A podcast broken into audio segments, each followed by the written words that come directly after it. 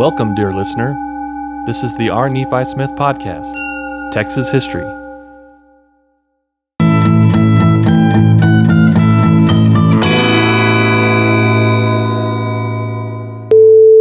Texas, 1959. Agents Argus and Beausange stood on the sagging porch of a squat farmhouse, smoking and sweating.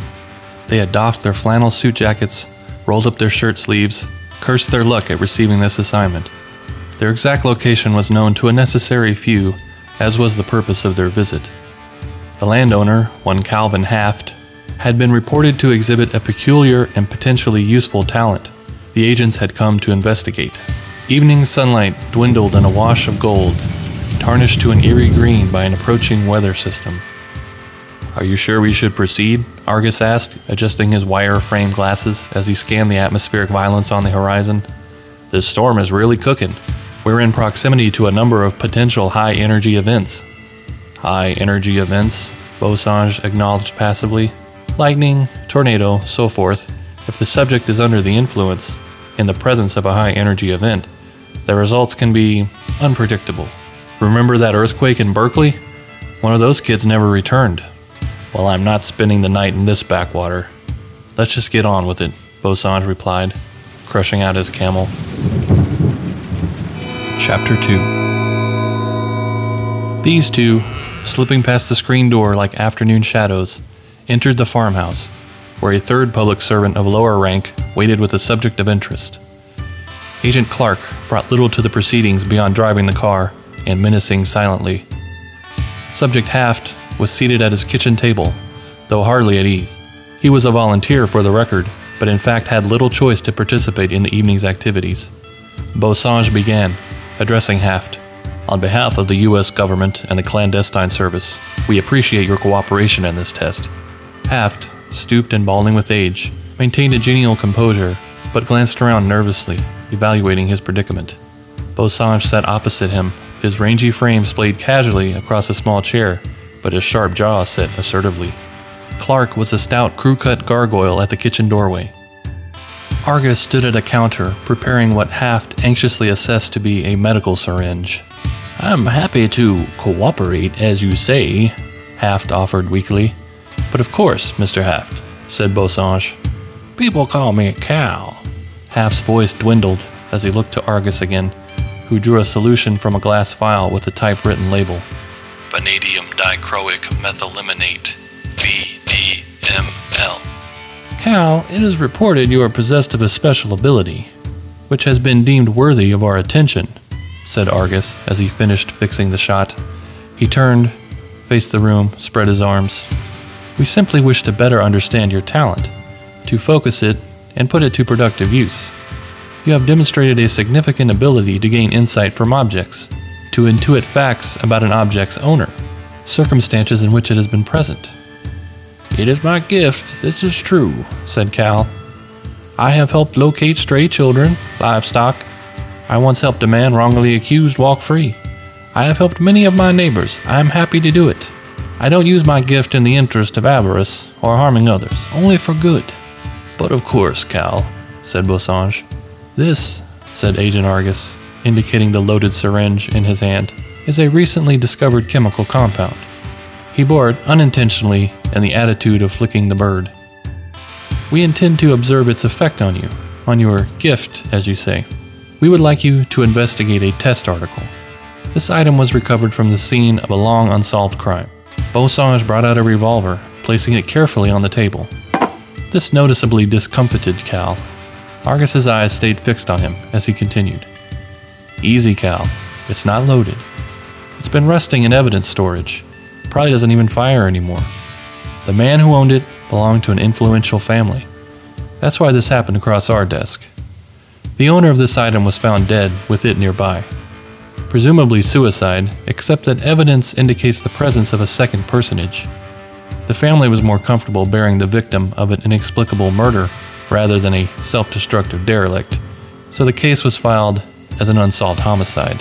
To preserve the family's reputation, you understand added Agent Beausange. Uh, but of course, said Cal. Lightning flashed. Clark, counting to himself, but audible in the heavy silence, got to 3 Mississippi when a report of thunder shook the house. The storm is moving this way, sir, and fast, said Clark. Close the door and stand your post. Let's finish this. We can be in Dallas by midnight, ordered Beausange. Cal was relieved to know that these men meant to leave his home so soon, but he wondered in what state they intended to leave him. He clutched the arms of his chair. As Clark elbowed the door into its warped frame, Argus caught one last glimpse of the brewing tumult. The house instantly became muted, stagnant, hermetic. Accordingly, Argus modulated his instructions in a precise sotto voce. I'm going to administer the solution, Cal.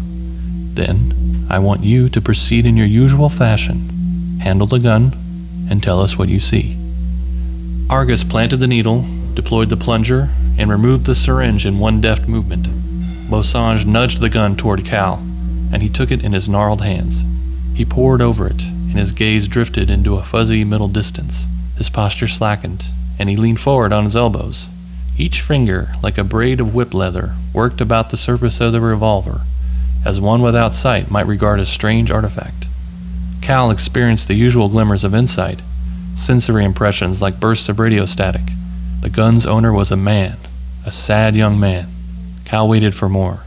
The injection took hold swiftly, expanding his impression like a soap bubble, adding sharpness, depth, clarity.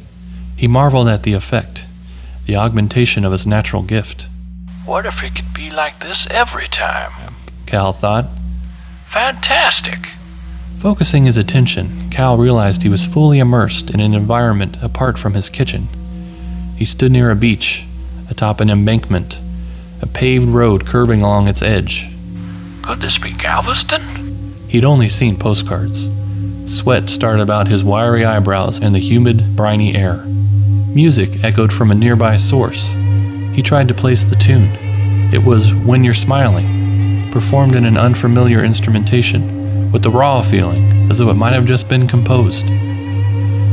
Cal became aware of a vehicle, an old Ford, its rag top down, revealing the driver. The driver raised his hand. A greeting? No, the very pistol Cal had been holding moments before glinted in the driver's hand. Cal saw a second man. Had he been there all along? He tried to yell but made no sound. An intense light appeared from beside the car, throwing a shadow on the beach below, highlighting foamy crests on brown water. Cal heard the thundering wave, then, emerging from that, the sound of a train.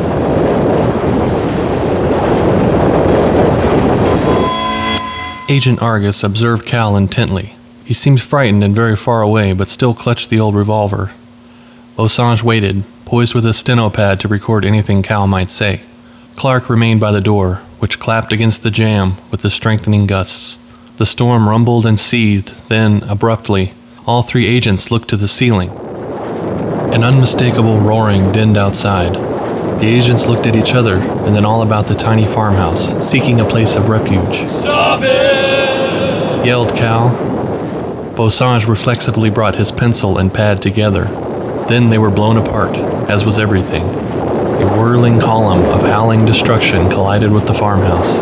Its force surged beyond the realm of the Texas plain, and broken timbers, and the ruined bodies of the agents. The massive natural force of the tornado focused through the aperture of Cal's displaced consciousness as he temporarily abided with the stranger in the car by the moonlit gulf. The phenomenon projected through that moment and into a space which could be observed only by one who hovers between the world of the living present and the unknown infinite. One man alone occupied that space, and he saw.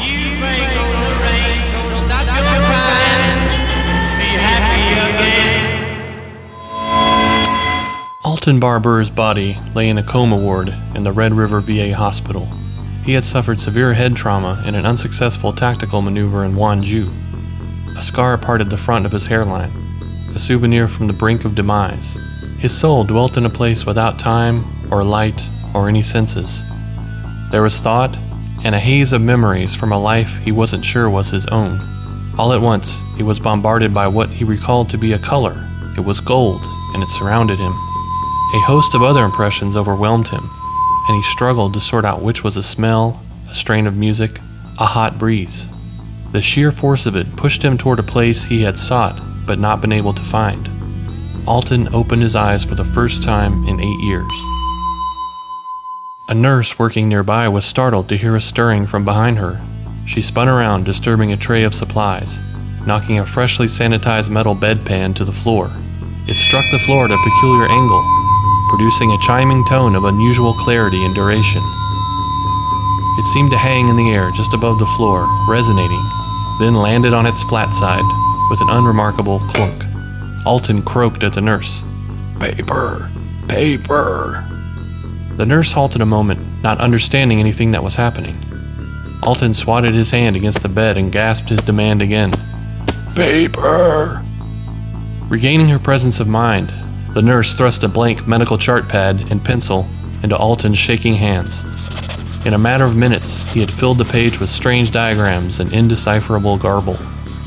Alton had returned to the living present, lodged back into corporeality by a force he would spend the rest of his life trying to understand and accede to. The nurse stared at the paper, then at Alton. He smiled. I've received a message. Portillo, Texas, present. I am Kyle Blight. I'm finishing up some Bondo work on a Chevette, restoring the body to perfection, without blemish. I'm getting better at it, but even under the most practiced hand, in the end, it will still look like a Chevette. No es mi culpa. Blame Detroit. Danny Momus is back to finish his masterpiece, per our agreement. He is puntual this time, and he proffers a slim, sad hamburger and orange wrapping from a bag of a half dozen.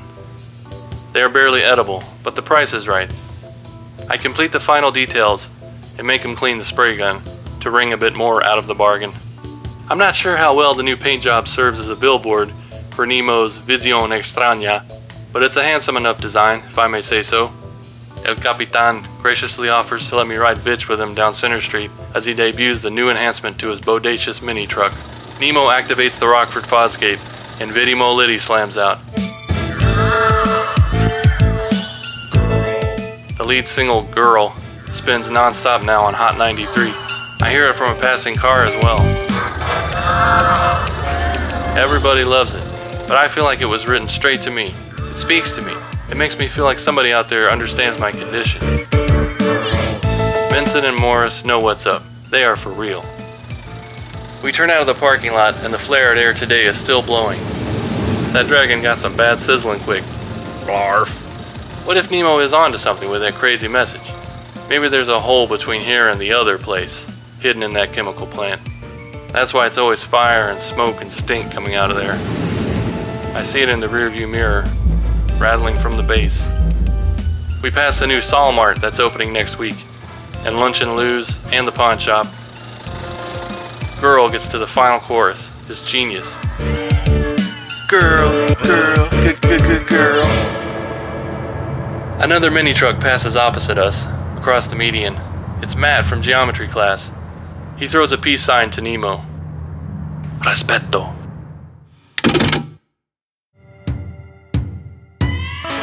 Thank you for listening to the R. Nephi Smith podcast, Texas History. Please direct any feedback, comments, or questions to rnephysmith at gmail.com.